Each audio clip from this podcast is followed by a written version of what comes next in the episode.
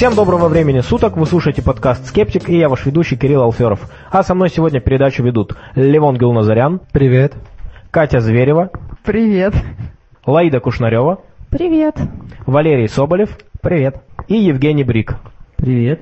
Подкаст создан обществом скептиков. Кроме этого подкаста мы также проводим регулярные встречи в Москве. И, друзья, следующая встреча у нас должна быть эпичной. Мы будем говорить на тему соционики. И в антикафе «Зеленая дверь», скорее всего, придет много любителей не только скептицизма, но также и соционики. Посмотрим, что получится в результате. Ну, а сегодняшний выпуск, я думаю, мы можем начать с обсуждения, наверное, такой самой громкой религиозной новости страны. Это, конечно же, стояние к дарам волхвов. Я думаю, что многие слышали, что речь идет о некой святыне, к которой люди стояли, веря, что она принесет исцеление, просветление или что-то еще. И после того, как, значит, дары волхвов покинули территорию нашей страны, в одной из газет, которая называется «Тайный советник», «Ваш тайный советник», вышла новость под названием «Дары волхвов творили в Петербурге чудеса исцеления». Ну, конечно же, такое название. Думаешь, интересно, а где же чудеса исцеления? Где говорится о том, что за время пребывания в северной столице реликвия творила чудеса исцеления, и об этом рассказал руководитель фонда Василия Великого Константин Малафеев.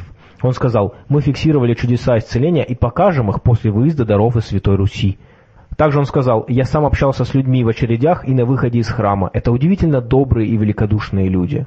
Игуменья София рассказала, что чудес ждали многие. «Перед прибытием святыни многие люди спрашивали у меня, а будут ли чудеса, на что я им отвечала: христиане ищут не чудо, а благодати. Правда, я наблюдала в эти дни чудо открытия золотых сердец, чудо видения светящихся глаз русского народа».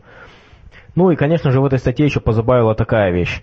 Вице-губернатор Петербурга сказал, что четвертая часть пришедших приложиться к дарам – это молодые люди в возрасте до 30 лет. Это отрадно, что у нас растет такая смена. Россию ждет только светлое будущее.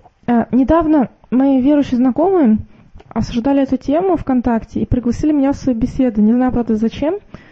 Но в этой беседе шла речь о том, что эти волхвы даров еще собираются копировать, чтобы потом люди перекладывались к копиям этих святых даров волхвов. И как один человек очень хорошо прокомментировал, что получается симулякр, то есть копия без оригинала. Потому что сами дары волхвов, они вообще непонятно какого происхождения. Насколько мне известно, их какие-то афонские монахи, собственно говоря, передали просто для того, чтобы их везде возили. А откуда они их взяли, тоже неизвестно. И нет как бы никаких сведений про это.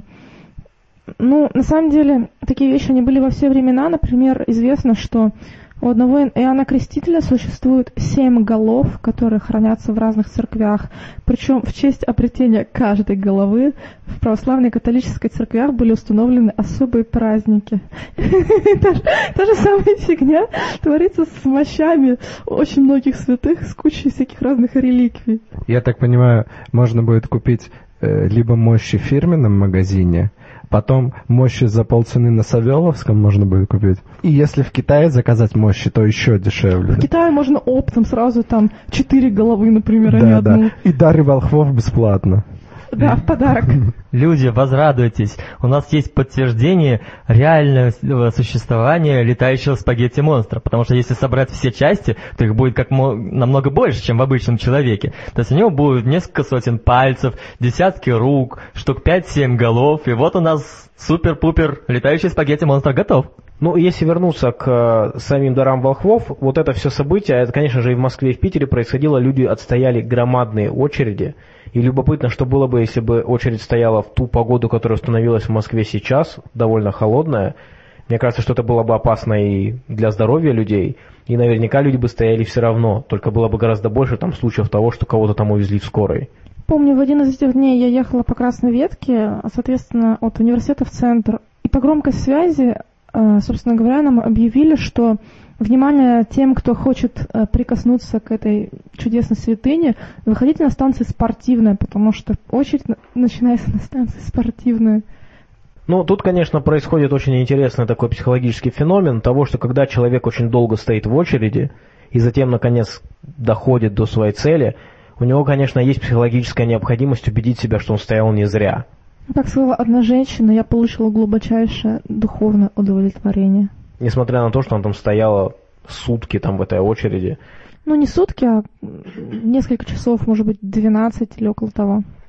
Но то есть это все равно много, и люди будут оправдывать это состояние, потому что они вложили в это время, они вложили в это в каком-то смысле даже свой имидж, потому что если вы скажете человеку, который в это реально не верит, что вы простояли там 12 часов для того, чтобы объяснить, что это было и что это важно, то вы должны сказать, что, понимаете, вот я прошел мимо этой святыни, и я почувствовал, и дальше вы начинаете себе придумывать. То есть, по сути, чтобы оправдать это, нужно лгать. Лгать самому себе, в первую очередь. И окружающим.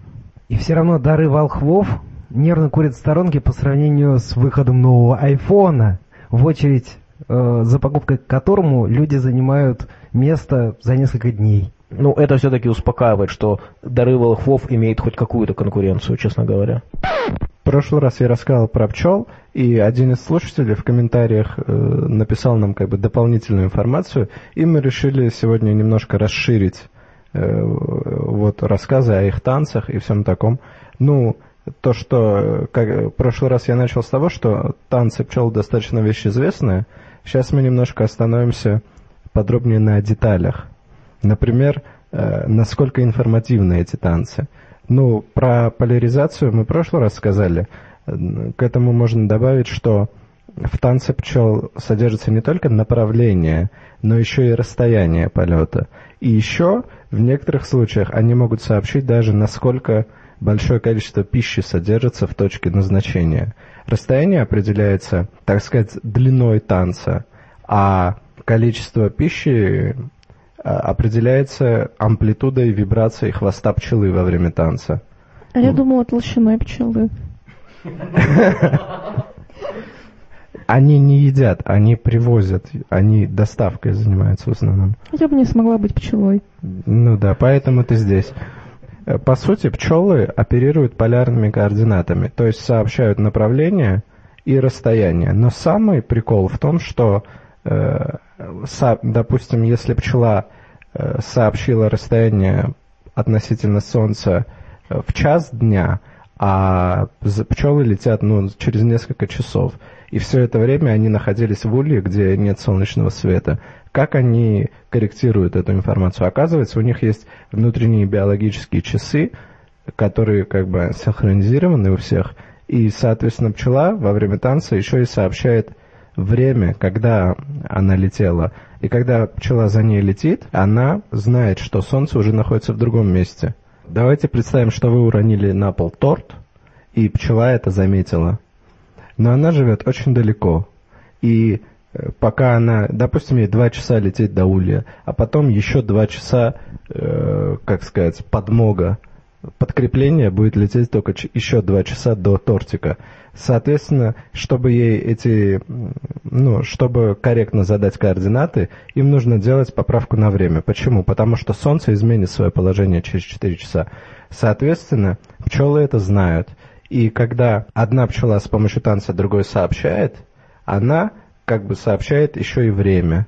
И, соответственно, если пчела летит через 2 часа на место, она делает 2-часовую поправку на положение Солнца.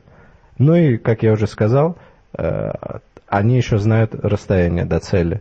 Но, правда, измеряют они в расстоянии не в метрах, а в энергии, которую они затратили на полет. Это значит, что они учитывают встречный ветер и так далее.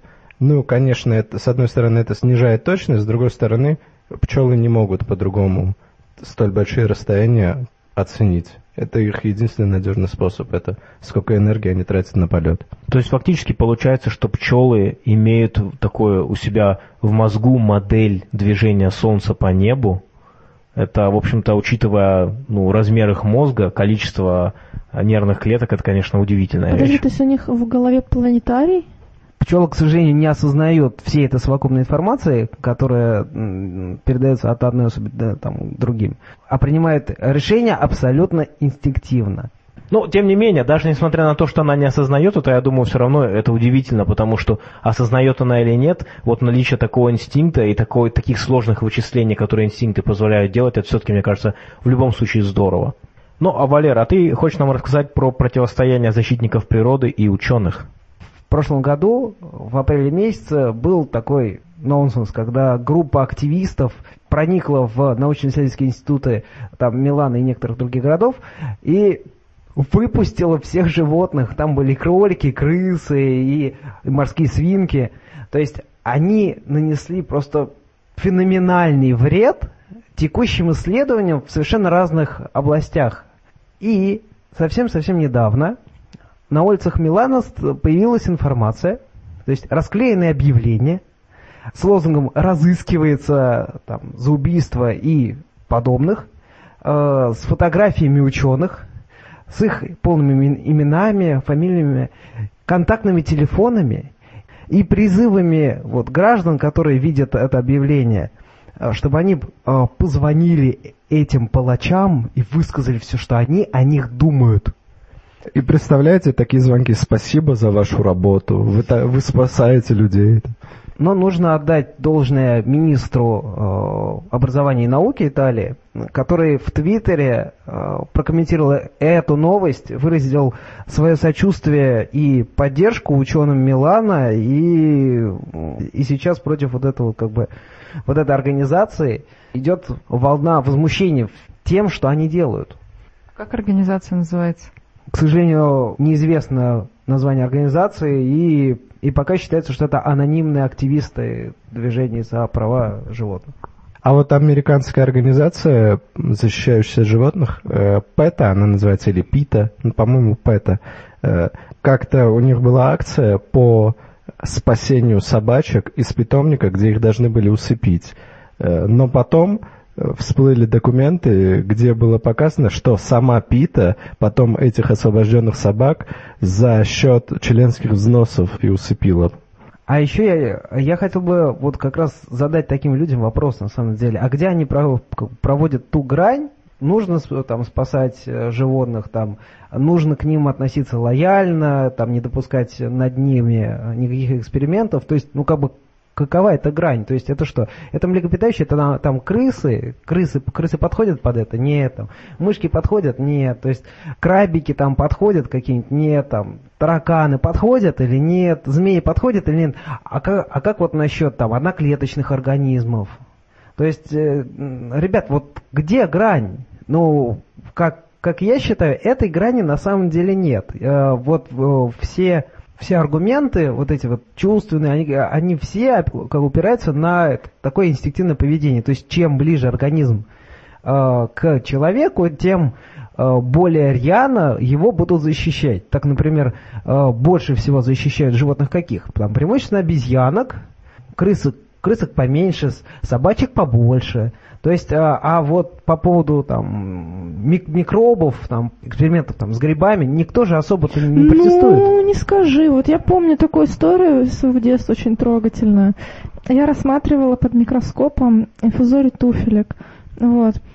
Я так вот на предметное стекло положила, там все сверху другим стеклом закрыла. И там вот они в этой капельке плавали. Вот. И вот я их рассматривала, следила за их жизнью, за их судьбой, за тем, как каждая туфелька плавала, знакомилась с другими туфельками. Там они весело тусили, вместе еще куда-то плыли там. Вдруг пришел мой папа с работы, позвонил в дверь. Я знала, что он принесет мне киндер-сюрприз, поэтому я побежала встречать папу, и минут 15 меня не было возле микроскопа. А когда я вернулась, вся вода высохла, и туфельки были мертвы. Я очень долго плакала. Я вам хочу рассказать о некоторых проблемах на станции МКС. 11 декабря на станции МКС вышла из строя охлаждающая система американского модуля. В общем, сначала НАСА запланировала 3 выхода в космос, но сейчас управились в 2 выхода. Дело в том, что после выхода из строя провели исследования, оценили угрозы. Для жизни и здоровья космонавтов угрозы не было, но для жизнеобеспечения станции, во-первых, пришлось переключить на вспомогательную охлаждающую систему, обесточить несколько научных приборов в американской и японских лабораториях. Так что на время ремонта ряд экспериментов пришлось остановить. Первый выход, который состоялся 21 декабря, удалось демонтировать поврежденный охлаждающий модуль и извлечь из специального отсека запасной охлаждающий модуль, который находился снаружи станции МКС. А что охлаждающий модуль охлаждает? Какие охлаждает приборы? Сам воздух внутри станции во избежание перегрева. Потому что теплу некуда деваться со станции, проблема перегрева стоит очень остро. Дело в том, что тепло со станции может уйти только излучением, либо через специально испаряющиеся вещества. Это вообще проблема всех космических кораблей. Это, кстати, интересно, потому что это настолько неочевидная проблема для людей, которые живут на Земле, что вот да. Человек выходит в космос, там совсем другие задачи решаются. У нас ветерок подул, и тепло ушло. Да, я помню, на станции Мир наши космонавты долгое время жили без этого модуля, и там у них было плюс 50. Потом, когда они высадились в Казахстане, там была страшная жара, но их все равно накрыли одеялами, потому что после того, что творилось на станции, им реально было холодно даже вот в условиях лета нашего. Второй выход состоялся 25 декабря. Наконец удалось поставить этот охлаждающий модуль. Его поставили, но возникли некоторые проблемы. При монтаже произошла утечка аммиака. Она попала на скафандры космонавтов. Кстати, выходили только американцы. Русский капитан в данный момент станции остался на МКС. Вот. Дело в том, что при попадании аммиака на скафандр требуется карантин в космосе или в шлюзовой камере до полного испарения кристалликов с поверхности скафандра. Иначе при внесении аммиака в атмосферу станции люди получили бы отравление, так как даже небольшие концентрации аммиака вредны. Ну, кстати, интересно, а как они понимают, что все испарилось? Дело в том, что карантин требуется всего лишь на 2 часа, но космонавты провели в космосе 6 часов. Поэтому все испарилось. Но тем временем, пока космические корабли бороздят просторы Вселенной, в простых русских киосках «Свистпечати» можно купить чудесное периодическое издание «Магия и красота. Что я сегодня сделала?». Как ни странно, его можно читать только тем, кому исполнилось 16 лет. Но я вроде бы посмотрела свой паспорт, и все было в порядке, поэтому я его купила. Мне было очень любопытно, что таится под таким интригующим названием. И уже сами даже заголовки вот этих маленьких статейчек, которые таились внутри, уже очень сильно поражают воображение. Например, картошка прорастет, бородавка пропадет, яблочко забрала, красивее всех стала, оберег от пакости коллег, 7 раз дерево обойду, за 7 зарплату получу, заколдуй молоко, польются деньги рекой. Еще вот мне очень понравилось то, что там был заговор от двоек. Я его, конечно, сказала, там все сделала, что надо, посмотрим, поможет ли он или нет. А также там были такие вещи, как шепоток для съема жилья, заговор, чтобы школьник не грыз ручки, карандаши и многие другие. Например, вот очень интересный заговор, как уменьшить грудь. Я, конечно, не буду даже задаваться вопросом, зачем это нужно, но все-таки, если вы хотите уменьшить свою грудь, скажите: как луна в обратную сторону растет, так пусть и грудь моя в росте назад повернет. Только будьте осторожными, чтобы она не начала расти, внутрь не стала вогнутой. А вот два особо интересных заговора, которые связаны с современной электронной техникой, с телевизором и с компьютером. Вот заговор связан с телевизором. У читателей этого чудного издания была такая проблема, что ребенок смотрел телевизор, после этого по ночам стал плакать, говоря, что ему снятся монстры. И вот его родители наняли няню, пожилую женщину, которая решила нашу проблему. Начала телевизор, в кавычках, запирать, чтобы из него чудовища в дом не пролезли. А вот как именно она это делала. Для этого она говорила: энергию отключаем, экран запираем, все монстры и злодеи, уходите скорее, здесь вам нет пути, к нам дороги не найти, идите куда-то хотите, тропами кружными, буреломами лесными, серпантинами горными, пустынями неторными, а для наших снов добро одно. После этого на экран вешалась цепь, на ней замыкался замок, а ключ убирался в ящик стола. На самом деле надо отметить, что эта вещь имеет психологический эффект, потому что ребенок присутствовал при этом и повторял слова заговора. Такого рода эффекты, их даже думаешь, что с одной стороны, вроде как ерунда, с другой стороны, вроде как для детей может быть приемлемо. Есть даже такой способ терапии у психологов. Я, конечно, боюсь ошибиться, но я читала о том, что детей, у которых есть страхи всяких злых персонажей, их психолог просит нарисовать этого персонажа, а потом зачеркнуть его там или вот нарисовать, как его побеждают. И типа ребенок после этого перестает бояться. Ну, то есть ему психологически кажется, что он победил свои страхи, все нормально. А вот заговор для тех, у кого плохо работает компьютер. Пишет женщина, которая, по словам, вечно попадает в истории с компьютером. Цитирую. «Полдня документ набираешь, а комп как крякнет и привет. Ни текста, ни файла. Хотя я добросовестно закрепляю все тексты, нажимаю на кнопку «Сохранить». Объясняю начальству, что это не я плохая наборщица, а компьютер старый. Не получается, приходится печатать заново, сидеть до ночи. Все время дрожать от страха. А ну как комп опять крякнет и скинет работу». Ей, наверное, нужно иконку на рабочий стол. Либо на этот, либо на тот. Да, возможно. Но эта женщина решила проблему немножко по-другому.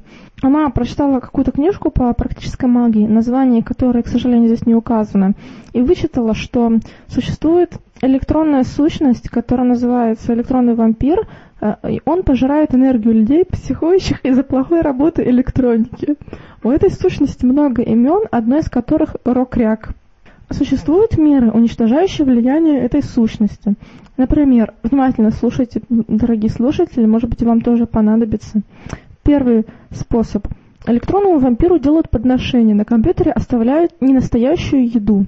Рекомендуется хранить искусственный виноград или яблоко, так как рокряк – лакомка. Следующий способ – сделать талисман, который подкладывается под коврик для мышки или сразу под мышку. Талисман делается так. Нужно начертить пятиконечную звезду, не отрывая карандаша. И чертить начинать с нижней левой части звездочки. Потом обвести эту звезду в круг, а внутри звезды написать: «Рокряк, я тебя заклинаю, заговариваю, заморачиваю, силу моей не пей, текста не ешь, работы не порти». Третий способ. Еще для улучшения работы компьютера используются сигилы. Это слово переводится с латинского как «печать» и обозначает узор, обладающий силой. Вот эта женщина нарисовала сигилу, рядом с которой подписала пожелание «комп, работай» и повесила, собственно говоря, на... Она почему-то написала на процессор, но, по-видимому, имелся в виду системный блок, и при этом сказала слова: «Есть же добрый дух, компьютер защищающий. Компьютер перестал сбрыкивать, и тексты теперь сохраняются». То есть, когда мы говорили про ребенка и психологический эффект, тут еще можно сказать что-то полезное. В данном случае, мне кажется, проблема женщины состоит именно в том, что все эти вещи навешала на процессор. То есть, вот это вот явное непонимание того, как работает компьютер, мне кажется, является основной проблемой, и решением будет именно пойти на курсы компьютерные. Ну да, обычно люди, которые называют системный блок процессором, ну, у них вот все эти проблемы возникают. Как в анекдоте: нажимай мой компьютер, а он не моет. А сейчас я хочу рассказать о том, что у некоторых беспозвоночных мозги работают лучше, чем у некоторых людей. Собственно, ученые давно задавались вопросом, как осьминогу, при том, что он считается достаточно умным животным, но у него недостаточно развита нервная система, по мнению ученых, чтобы справляться со всеми щупальцами, которые, на первый взгляд, кажется, работают абсолютно вообще автономно, и мы с 4 конечностями справляемся еле-еле, они с 8. И было предположение, что у них есть какой-то автономный нервный центр в каждой конечности, который отвечает за движение ее. Но ученые из Еврейского университета в Иерусалиме сделали эксперимент, где они следили за 9 осьминожками в аквариуме, в котором была куча камер и зеркал, чтобы наблюдать за движениями всех конечностей. Вот. И они заметили, что осьминоги, в отличие от большинства животных, у них движения не ритмичные. Движение конечностей не ритмичное, абсолютно хаотичное на первый взгляд. И это заставило их выдвинуть предположение, что мозг дает команду, что нужно двигаться вот до той точки. И он подает эту команду в каждое отдельное щупальце, и каждое отдельное щупальце само по себе туда двигается, независимо абсолютно от других, и тащит за собой все тело, собственно. То есть у них нет какой-то синхронизации? Да, то есть фактически... каждый сам по себе. Вот. И при этом, как известно, у осьминогов 500 миллионов нейронов, и 2/3 из них находятся в щупальцах, то есть там огромная куча мозгов, получается, ну не мозгов, их ума заключена именно в щупальцах. Именно это свойство и наблюдение за ним, и дальнейшее исследование механизма вообще работы позволит применять это в дальнейшем в робототехнике, то есть чтобы специалисты смогли правильно синхронизировать работу конечностей у роботов каких-то. Мне вспомнился осьминог Пауль, который предсказывал исходы футбольных матчей. Видимо, нейроны в щупальцах тоже участвовали в этом процессе. Осьминог уже ассоциируется больше с галерой и гребцами, чем с одним человеком куда-то гребущим. Когда гребут гребцы на галерах, они гребут синхронно, иначе они никуда не уплывут, они не смогут плыть в каком-то нужном одном направлении, если они будут грести кто как хочет. А щупальца в том-то и дело, что им типа задается вектор вот туда. И все. И каждый щупалец справляется, там, цепляется за разные штуки, абсолютно несинхронно. То есть, там, грубо говоря, каждый делает, что хочет. Как червяки. Вот знаете, как 8 червяков отдельных плывут и тянут за собой голову. Мы сейчас только что рассуждали про щупальца, а сейчас Валера нам расскажет про морщинистые пальчики. Имеется в виду пальцы после приема ванны, там, купания в бассейне. Каждый из нас знает, что кожа немножко так как набухает, пальцы становятся морщинистые. Вот. И ученые решили проверить гипотезу других ученых, которые в прошлом году опубликовали данные с выводами о том, что вот эти вот морщинистые пальцы позволяют человеку там, и другим приматам лучше хватать объекты в воде и так далее. Вот. В новой работе, которая как раз проверяет вот эту гипотезу, ученые взяли 40 волонтеров и проверили, как хорошо они хватают объекты сухими руками и морщинистыми.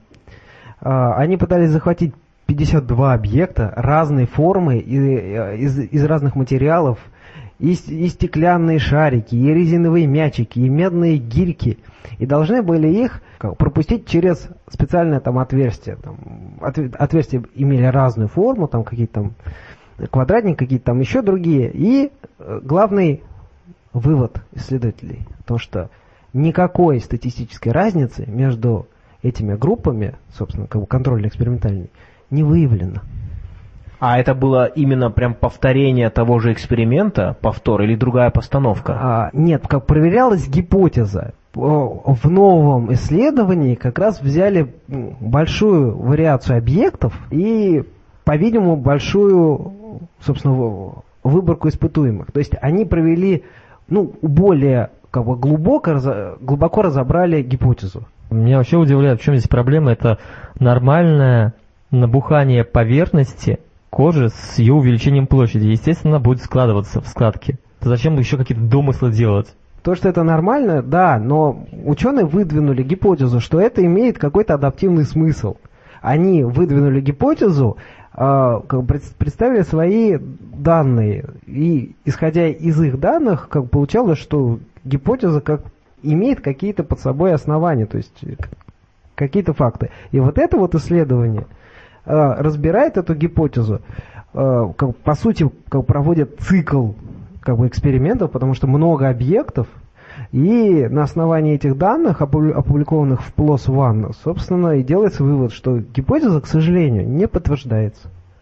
Может, суть в том, что они не хотели ответить на вопрос, почему это происходит, или почему так сложилось эволюционно. Они хотели узнать, есть ли в этом какой-то практический смысл вообще для человека, или это просто данность и все? То, что это данность, бесспорно. Просто гипотеза была сформулирована так, что какой-то адаптивный эволюционный смысл, то есть гипотеза опровергнута. На самом деле, просто теория сама была неправильная. Преимущество не в хватании предметом, а в том, что когда ты долго-долго плывешь, у тебя становятся морщинистые пальцы, трение пальцев об жидкость увеличивается из-за того, что они морщинистые, и ты начинаешь плыть быстрее. Отличная новая гипотеза. Вот следующий эксперимент, сколько человек утонет. Левон, у тебя проблема. Ты не только когда сопротивление, когда гребешь, но и когда двигаешь руку морщинистую вперед, тоже высокое сопротивление, так что так на так выходит. Но я думаю, что вот это исследование, это замечательный пример двух вещей. Первое – это пример, когда пытаются воспроизвести что-то, предыдущее исследование. Второе – это пример того, когда исследование оказалось отрицательным, и тем не менее публикация все равно, вот о ней говорится в новостях, что, знаете, не подтвердили гипотезу. Но сейчас я предлагаю отвлечься от биологии и поговорить про путешествия во времени. Было проведено исследование, которое попыталось воспользоваться интернетом для того, чтобы поискать путешественников во времени. И действительно, на самом деле, эксперименты по поиску путешественников, они очень немногочисленны. Тем не менее, они уже проводились. В 2005 году выпускник Массачусетского технологического института провел конференцию для путешественников из будущего. Он вот раструбил об этом, но никто не пришел. В 2012 году Стивен Хокинг, всем известный, провел, с моей точки зрения, гораздо более интересный эксперимент. Он провел приватную вечеринку для путешественников из будущего, а затем, когда вечеринка закончилась, разослал приглашение. Но к нему тоже, честно говоря, никто не пришел. Ну, а это исследование, оно было проведено с помощью интернета. Идея была в следующем. Попытаться выбрать какой-то период интернет-данных, а в данном случае было выбрано с 2006 года по 2013, и попытаться найти там какую-то пророческую информацию, то есть информацию, которая не должна была бы появиться там в это время. И предполагалось, что именно это и будет означать, что какие-то путешественники во времени случайно оставили данные. Ясно ведь, что путешественников во времени, типов этих людей может быть 3, как минимум, да? То есть это люди, которые хотят раструбить о своем существовании, что вот я приехал из будущего, люди, которые хотят это скрыть, и путешественники, которым, в общем-то говоря, все равно. И каждый из этих путешественников может сделать ошибку. Человек, который приехал из будущего, может не убедить людей, и его сочтут за сумасшедшего или за шутника, а человек, который хочет скрыть это дело, может просто ошибиться и оставить какой-то след в интернете. До этого никто никогда не использовал интернет для таких целей. Ученые решили использовать поиск по хэштегам. Но им надо было найти такие понятия, такие названия, которые возникли в как раз исследуемый период. То есть ясно, что если мы рассматриваем с 2006 по 2012 год, нужно, чтобы это название возникло в этот период, и чтобы мы точно знали, что до этого периода смысла упоминать это название не было. Также это событие должно было быть, это явление должно было быть уникальным. Например, какой они приводят пример, что если бы они решили искать там кометы Макно, это было бы не очень эффективно, потому что Роберт Макно очень много комет открыл, он их открывал, штук 50 открыл с 1987 года где-то.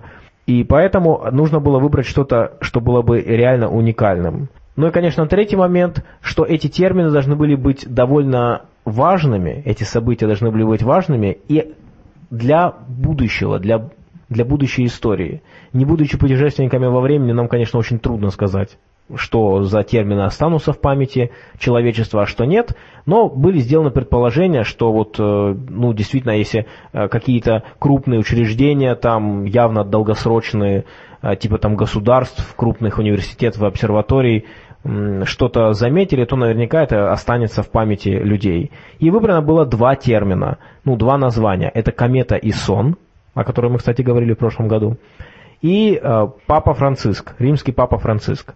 То есть оба этих события, они как раз отвечают этим 3 критериям. Комета и сон, это название стало актуальным только в 2012 году. До 2012 года не было никаких причин упоминать эту комету.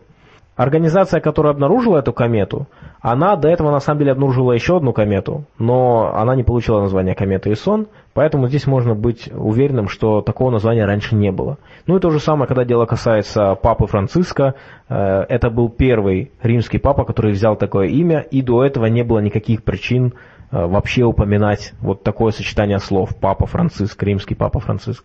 Ну, по-английски там Pope Francis. Как они решили делать это исследование?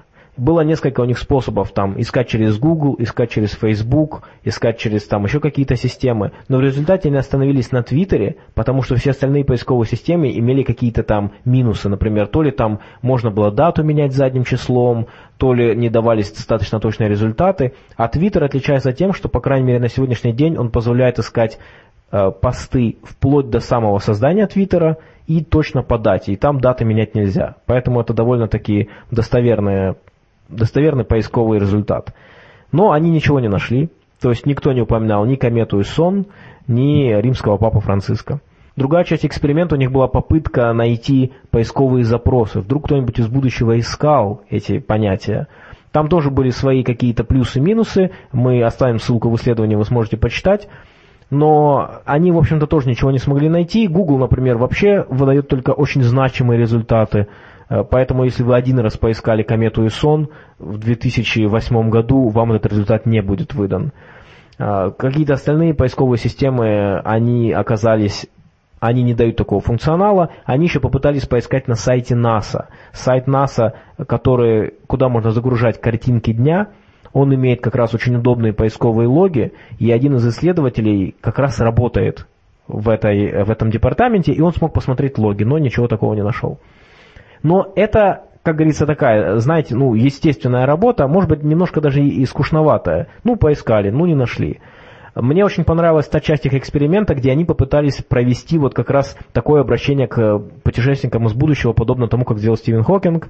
Они сделали следующее. Придумали два хэштега. Один называется «Я могу менять прошлое», другой называется «Я не могу менять прошлое». Дальше. В августе 2013 года они в Твиттере поискали любые записи с хэштегом «Я могу менять прошлое». Но они там добавили еще цифру, чтобы точно не было случайных совпадений. «Я могу менять прошлое». Они поискали Твиттер и ничего не нашли. Дальше, в сентябре, они запостили сообщение, где попросили путешественников из будущего запостить сообщение с хэштегом «Я могу менять прошлое» до августа 2013 года. Почему это было сделано? Потому что если человек может менять прошлое, то он, соответственно, сможет сделать этот пост, и в сентябре они могли бы его найти, несмотря на то, что в августе они его не нашли. Понимаете? А вот со вторым тегом они поступили по-другому. Тег, который называется «Я не могу менять прошлое», в августе они его не искали. Они его искали только, они сделали объявление, что если вы не можете менять прошлое, просто запостите какое-то сообщение до августа, но поиск по тегу сделали только в сентябре. Таким образом, если человек прошлое менять не может, то у него не будет необходимости, то тогда он сможет запостить сообщение, понимаете, да? Этот момент связан с тем, что есть много теорий по поводу того, как разрешать парадоксы, связанные с путешествием в прошлое. Если бы они, например, в августе поискали тег «Я не могу менять прошлое», и человек действительно не имеет такой возможности, то есть наши путешествия во времени таковы, если они вообще возможны в прошлое, что человек не может никак менять события, то считается, что вероятность событий, которые изменят исход уже существующего будущего, будут близки к нулю. Соответственно, если бы они в августе поискали тег «Я не могу менять прошлое» и ничего бы не нашли, то даже если путешественники во времени реально есть, они бы никак не могли бы ничего сделать, чтобы изменить этот результат. Как он мог изменить прошлое, если они уже перешли из августа в сентябрь, они уже стали в настоящем, даже если бы он теоретически мог бы путешествовать, значит, получается, он изменил, но, получается, в другом пространстве времени, а-ля в альтернативной вселенной. Естественно, это такой эксперимент, который является практически выстрелом в небо. Мы не знаем, возможно ли путешествие в прошлое, и если оно возможно, если происходят какие-то изменения, будет ли ответвление времени. Но они предполагают, что давайте исходить из того, что мы можем проверить. А мы можем проверить ситуацию, когда человек может в той же пространство времени, в том же измерении путешествовать назад и изменить прошлое. Это значит, что они должны были, например, вдруг вспомнить, что на самом деле в августе они нашли, и получить данные. У меня просто возникла мысль, я вот на эту тему, как раз после вот этого эксперимента Хокинга, почему он написал, по прошествии вот этого периода празднования своего дня рождения, что там у него было, день рождения вроде. Нужно было, по идее, как мне кажется, нужно было поставить таймер в отправке сообщения. То есть в начале мероприятия он ставит таймер на момент окончания мероприятия. То есть тот, кто умеет путешествовать, тот, собственно, приедет к началу мероприятия. Но при этом это будет та самая условная, предполагаемая вселенная, из которой будет отправлено сообщение. Не понял, Валер. То есть смотрите, задавать вопрос уже после прохождения того самого периода, о котором идет речь, это уже оказаться условно в другой вселенной, в другом измерении. Почему нет? Имеешь в виду, что важно, чтобы это произошло именно в тот момент, когда идет мероприятие, а время же вроде как бы непрерывно длится, какая разница, в понедельник, вторник, среду, четверг он это сделает. Если говорить о том, что вот там путешественники должны были прилететь, но ты уже знаешь, что они не прилетели. То есть ты уже прожил весь этот период, о котором ты говоришь, собственно, и ставишь эксперимент о котором. По идее, наиболее логично, как мне кажется, эксперимент, это когда отправка будет в будущем, но с фиксированным таймером. То есть ты уже сделал все условия для того, чтобы это случилось только попозже. И тем самым ты готов, собственно, встретить тех, кто может как бы пропутешествовать. И ты задаешь вопрос, находясь еще в настоящем, о предмете обсуждения вот этого вот настоящего, сообщение твое, оно будет получено в прошлом. Ну, я понял твою мысль, но... В будущем. Я понял твою мысль, но я считаю, что это не принципиально. Какая разница, ты поставил таймер или ты просто понял, что ты будешь это делать? А смысл того, что сделал Хокинг, это именно поставить контрольный эксперимент. То есть он увидел, что никто не пришел. Но это ничего бы не значило, если бы он не выслал приглашение. А как только он выслал приглашение, то это сразу стало доказательством того, что путешественники во времени, по крайней мере, как он ожидал, они не пришли. Ну, просто как бы эксперимент он начал проводить после окончания вот этого периода. Нет, этот период – это тоже часть эксперимента, причем необходимая часть эксперимента. Но он не совершил того самого действия, от которого как раз зависело вот это прошлое. Нет, совершил.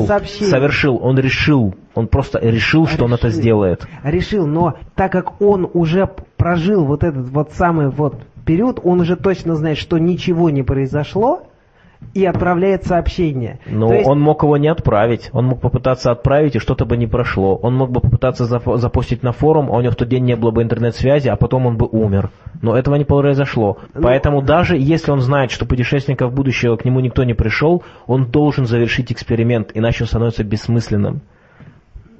И это как раз и есть доказательство того, что в этом измерении путешественников во времени, по идее, или по крайней мере, вот в данном случае нет. Он же, получается, отправляет сообщение свое в будущее с тем, что кто-то из будущего способен изменить прошлое. Он этого и ждет. Может быть, например, изменится. У него изменится память. Но я думаю, что на самом деле это было бы нелогично, потому что тогда, если бы они были, они бы просто сразу приехали. То есть какая идея, что приезжает... Ты устраиваешь вечеринку? Вот к тому и сводится, что, как правильно говорит Кирилл, что эксперимента бы не было, если бы он сообщение не отправил. Просто из-за того, что это игры со временем, поэтому там, кажется, что нарушена последовательность событий. То есть я не вижу функциональной разницы между тем, что человек поставил таймер, и между тем, что человек просто решил, что он вышлет, и реально выслал. Смотрите, Я смотрю с позиции, допустим, существует много альтернативных вселенных. Смотрите, когда действие совершается по прошествии периода, о котором идет речь, уже изменение вот этого невозможно, потому что мы живем уже в этом времени и в пространстве, когда уже никто не приехал. Можно сфантазировать, что вот эти путешественники, на самом деле, они приехали к Стивену Хокингу, но приехали они в другой альтернативной вселенной, а в нашей вселенной Стивен Хокинг Валер, не получил. То есть ты изначально исходишь из той теории, с которой Стивен Хокинг не исходил в своем эксперименте. Ты говоришь, а если есть измерения? Он не говорил о том, что есть другие измерения. Он пытался понять, есть ли путешественники во времени в этом измерении. И я не понимаю, как установка таймера могла бы помочь этому. Окей, ты устанавливаешь таймер вчера, ты устанавливаешь таймер сегодня на то, чтобы он отправил завтра. Я не вижу разницы между тем, что таймер сработает, и между тем, что ты примешь решение. Валера исходит из того, насколько я понимаю, что путешественники из будущего прошлое менять не могут. И тогда вот этот таймер очень важен, потому что если Хокинг никого не встретил, а потом отправил сообщение, то это уже зафиксировано, прошлое менять нельзя. И никого он там, и это сообщение будет бесполезно. А если он отправил сообщение через таймер, у него вот этот еще таймер работает на то, чтобы, если прошлое менять нельзя, они все-таки появились там. У нас тут была небольшая дискуссия на тему того, имеет ли значение, был ли включен таймер или нет, и мы пришли к выводу, что здесь речь идет скорее не о принципиальном изменении ситуации, а о чистоте эксперимента, что, мол, поскольку Хокинг обладает сознанием, и он мог каким-то образом влиять на исход события, то это могло повлиять на то, как он, например, отправит сообщения, в какое время, будет ли он вообще отправлять их и так далее. А когда речь идет о таймере, то речь идет о бессознательной машине, и что здесь, хотя эта ситуация, может, не поменяла бы принципиально, но как-то было чище, как эксперимент. Ну, это, в общем-то, неплохое мнение. Если у вас есть какие-то свои соображения на тему, мы с большим удовольствием прочитаем в комментариях. Коль уж мы заговорили о времени, давайте поговорим о том, что нас ждет в будущем. Катя, у тебя есть для нас хорошие новости? Не очень хорошие. Я хочу подлить масло в огонь в спор насчет глобального изменения климата. Я недавно прочитала новость, что японские ученые предполагают то, что в 2055 году наступит самый настоящий ледниковый период. То есть начнется он в 2014 или в 2015, и постепенно будет все холоднее, и в среднем температура упадет на 1-2 градуса. Изначально кажется, что это не очень много, но как они там пишут, что если это брать в масштабах всей Земли, то это будет достаточно существенное влияние, что ледник дойдет чуть ли не до тропиков. Вот. И, печально будет жителям, например, северного полушария, потому что у них там сократятся площади, там, посевные и так далее, будут проблемы с продовольствием, и будет банально холодно, замерзнет Темза, и другие реки будут замерзать. Вот. Итак, японского ученого, который об этом говорит, зовут Мототака Никамура. Я почитала в какой-то газете, уж не знаю, правда это или нет, что там пишут, раз вот он сказал, что так будет, то значит так и будет, что, дескать, у него такой прям авторитет в Японии.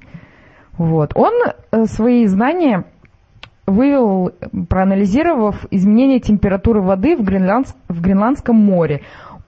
Наблюдения ведутся там с 1957 года. Исходя из его исследований, температура постоянно падает.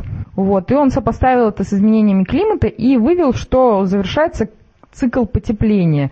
И мы сейчас живем в период межледниковья, то есть мы живем в конце межледниковья. И вот он наконец-то заканчивается, и скоро у нас будет холода.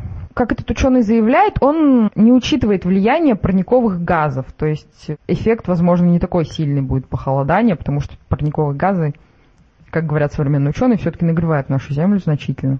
Ученый из Пулковской обсерватории, которого зовут Хабибулла Абдусаматов, следит за активностью Солнца. И он говорит, что сейчас активность Солнца снижается, и, соответственно, снижается из-за этого температура Мирового океана.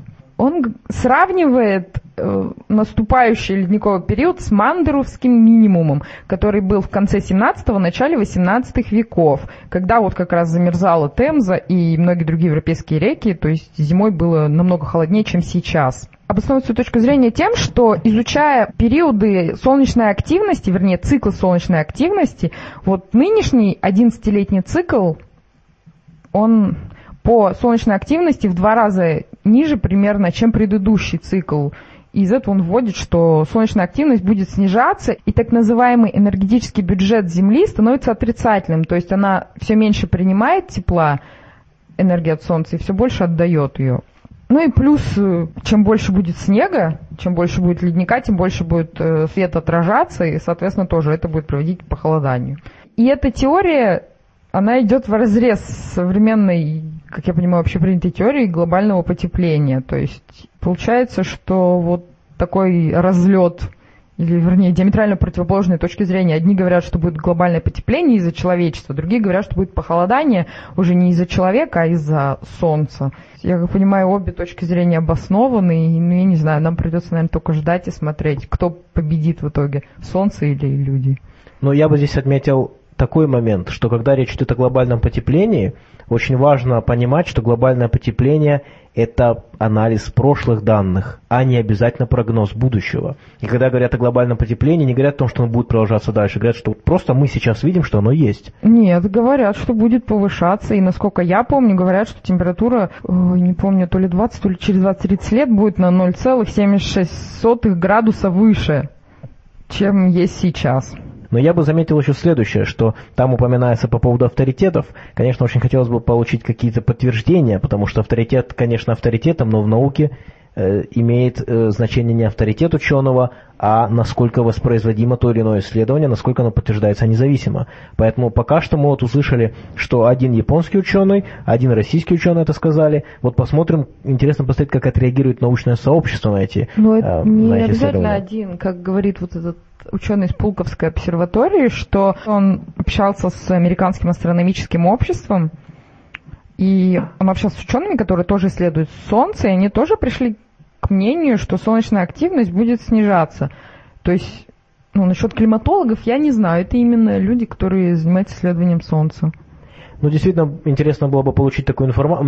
Мне было бы интересно знать, что действительно ли это идет вразрез с тем, что утверждается сейчас по глобальному потеплению. Понимаешь, возможно, из-за парниковых газов температура будет подниматься, а из-за активности Солнца температура будет снижаться, и они друг на друга наложатся, но все-таки эффект от Солнца сильнее, чем от парниковых газов.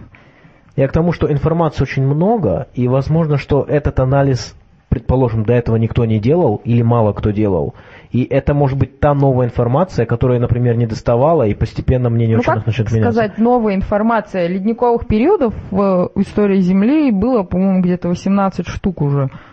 То есть это цикличный, закономерный процесс, и в этом нет ничего нового, нет никакой сенсации, собственно, вот.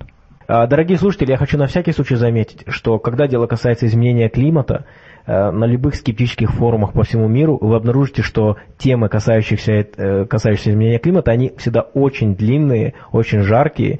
Тема эта очень непростая с научной и политической точки зрения, так что здесь однозначных ответов, наверное, на сегодняшний день дать невозможно. Но вот та область, в которой можно дать однозначные ответы, это, конечно же, вечные двигатели, и об этом нам расскажет Левон. Да, и история вечного двигателя насчитывает больше 1000 лет. Первый вечный двигатель считается, что появился еще задолго до термодинамики, и родиной считается Индия. Правда, эти данные, они носят не совсем подтвержденный характер, просто да и особой важности не представляют. Другое дело, что взять каких-нибудь известных чуваков, которые прославились своими вечными двигателями. Вот один из самых известных вечных двигателей – это механическая система, с которой, в общем-то, я по своей работе больше пересекался именно с термодинамическими вечными двигателями, но наибольший исторический интерес представляет именно механическая машина, созданная жителем Германии Иоганном Бесслером, который жил на стыке 17 и 18 веков, в то же время, что и всякие крупные умы науки, вроде Бернулли, Ньютона, Лейбница. И сам Лейбниц тестировал эту машину, кстати, они были знакомы. И Ньютон получал письмо о наличии такой машины. Это был период расцвета так называемой натуральной философии, когда еще не было физики в полном смысле этого слова. Чтобы понимать, в каком состоянии наука тогда была, достаточно сказать, что этот человек был алхимиком, Бесслер сам был алхимиком. Как и Ньютон. В общем, Бесслер создал несколько таких машин, и каждый раз он создавал все более масштабную и более мощную машину. Основное предназначение у них было поднимать тяжелый груз без использования какой-то мускульной тяги на высокие здания. И последняя его машина поднимала грузы на большую высоту весом до 18 килограмм. В общем, эту машину тестировали двумя способами. Одним способом, что сконтролировали, что нет никакого притока энергии, пока она тащит груз. А второй способ – это машину запустили, на холостом ходу. У нее был ограничитель оборотов, и она представляет собой такое, как сказать, колесо, подвешенное на вертикальной оси. И это колесо со всех сторон обтянуто кожей, чтобы не видно было, что внутри колеса. К сожалению, мы не знаем сейчас, какой конкретно секрет он использовал, потому что машины все были разрушены.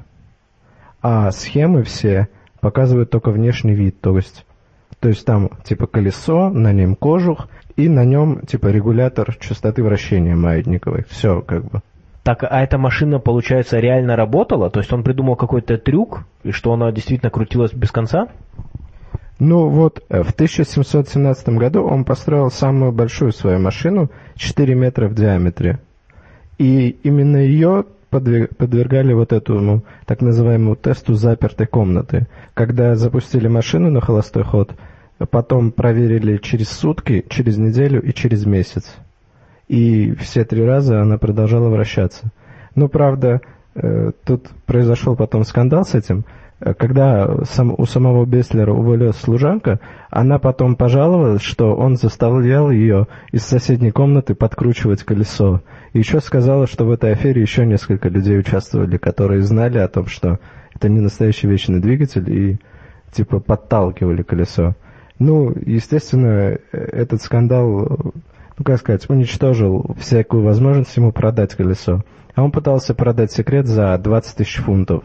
А это огромная сумма по тем временам. Представьте, там, 1700 год. 20 тысяч фунтов трудно представить себе даже, что за состояние. А интересно, на что он рассчитывал и что бы он в этом секрете сказал? Ну, рассчитывать ему можно было на что-то, потому что даже сам Петр Первый заинтересовался этим. И даже, я не знаю, сохранилась ли переписка, но вот если взять из американской Википедии, то даже Лейбниц консультировал Петра Первого, и сказал, что да, действительно, есть возможность... Ну, он рекомендовал как бы машину, потому что не обнаружил подвоха. Но, правда, карьера этого человека, она кончилась достаточно плохо.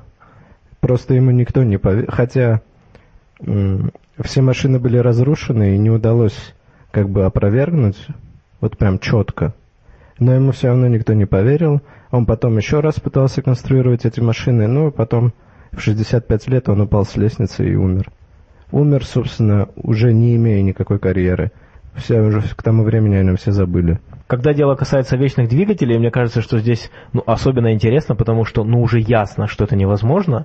И с другой стороны, эти вечные двигатели продолжают конструироваться. На YouTube, если вы зайдете, вы увидите массу проектов. Люди будут показывать о том, что это работает. Они будут снимать видео. И, кстати говоря, там очень много видео, которые завязаны на магниты.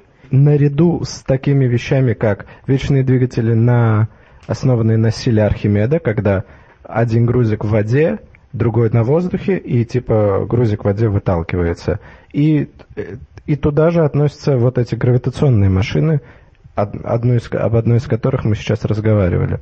В общем, там опровержение заключается в том, что если ты, допустим, входишь, груз вошел в магнитное поле, и он потом должен выйти из магнитного поля. Или там, если их несколько грузов, то половина находится внутри магнитного поля, половина не находится.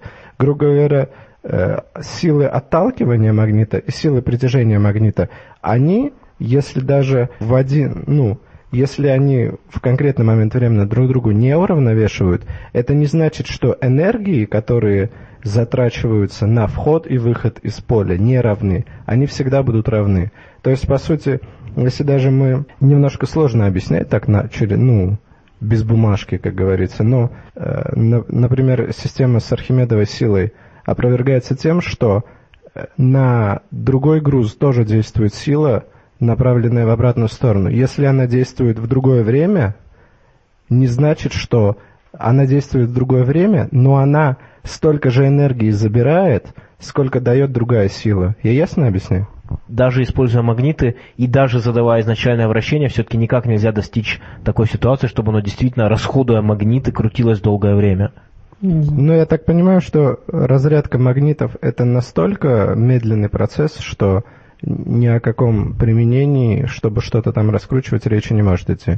Можно, конечно, я еще раз говорю, если это раскрутить, оно будет крутиться, но оно не будет, если это чем-то нагрузить, Не, хорошо, а если не грузить, часто в Ютубе именно показывают вечное движение. Они говорят, что это вечный двигатель, но по факту они показывают просто вращение колеса, больше ничего. Вот возможно ли это с точки зрения использования магнитов, понимая, что это не вечное реальное движение, а просто очень долгое? Ну, я могу сказать, что возможно, это если взять, например, какую-нибудь вещь, которая как бы за счет магнитного поля в воздухе находится, посадить ее в колбу и откачать воздух, и раскрутить. Оно будет, ему не нужны никакие там магнитики. Из-за отсутствия любых сопротивлений оно будет вечно крутиться. По сути, если магнитики ничего не добавляют, никакой энергии, то зачем тогда магнитики? Можно упростить конструкцию и избавиться от магнитиков. Получится обычный маятник, которые просто за счет своей потенциальной энергии сколько-то там, вот как маятниковые часы, они же очень долго могут работать, но там как бы никаких законов не нарушается. Левон, все-таки я видел, сталкивался и сам в руках держал вот эту вот игрушку, когда к торцу сбоку магнит, снизу магнитная подвеска, именно как вот чисто как подвеска. Ее не толкают даже, она сама начинает крутиться практически. То есть там именно, скорее всего, действительно именно на размагничивание ориентировано. Так что ее можно немножко затормозить, но дальше она сама раскручивается. Ну, так трудно говорить, не видя самой игрушки. Могу только сказать, что размагничивание, я уже сказал, что это очень медленный процесс. Во-вторых, я сомневаюсь, что прям в игрушке будет это применено. Скорее всего, просто как-то они минимизировали трение, и все, и оно прям долго. Ну, как, по сути, как в маятниковых часах, тоже минимизировано сопротивление, за счет этого они очень долго работают.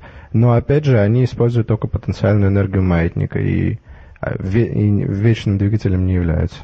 Ну и напоследок, Валера, расскажи нам про секвенирование генома. Американская компания Illumina, базирующаяся в Сан-Диего, в Калифорнии, недавно презентовала на конференции медицинских инвесторов свой прибор HiSeq X. Прибор будет стоить несколько миллионов $, но его производительности феноменальной просто будет хватать для того, чтобы оказывать услуги по секвенированию генома меньше, чем за $1000. Я напомню, что самый первый секвенированный геном по проекту «Геном человека» обошелся в $3 миллиарда. То есть вот прибор, который будет производиться уже в этом году, а скорее всего вступит в полную эксплуатацию в следующем, уже будет секвенировать полный геном человека меньше, чем за $1000. При этом проверяться будет весь геном и с кодирующей частью, и с некодирующей. Проверяться 30 раз. И производительность у него столь феноменальная, что производитель говорит о том, что один прибор сможет секвенировать в год до 18 000 геномов людей. То есть это просто феноменальная производительность, но даже ее может не хватить для больших глобальных целей, которые ставят перед собой ученые. А ученые ставят какие задачи? То есть реально большое количество секвенированных геномов позволит их проанализировать и вывести истинную природу наследования ряда наследственных заболеваний, что приблизит тот важный момент персональной медицины, когда медицинские услуги будут оказываться персонально каждому человеку в соответствии с его генетической предрасположенностью, еще возможно до того, как у него разовьется то или иное заболевание. Друзья, ну и мы начали с вами с обсуждения религиозных новостей. Я хотел бы закончить на этой же ноте веселой. Прошла новость о том, что молния отколола у статуи Христа Искупителя в Рио-де-Жанейро кончик пальца. Какое ваше отношение к теме? Бог Отец наказал Бога Сына. Не сотвори себе кумира. Но вот мне кажется, что такого рода новости, они позволяют разным эзотерическим деятелям использовать это для того, чтобы сказать: а вы знаете, это свыше послали знак. Ага, Зевс. По крайней мере, каждый раз, как происходит какой-нибудь крупный катаклизм, на всяких там лекциях Пиуновых, Лазаревых, Левашовых это обычно всегда появлялось, и они тут же говорили о том, что либо это по причине того, что люди не исполняли их указания произошло, ну, с их точки зрения какого-то, либо потому, что они что-то предотвратили, и на самом деле было бы хуже.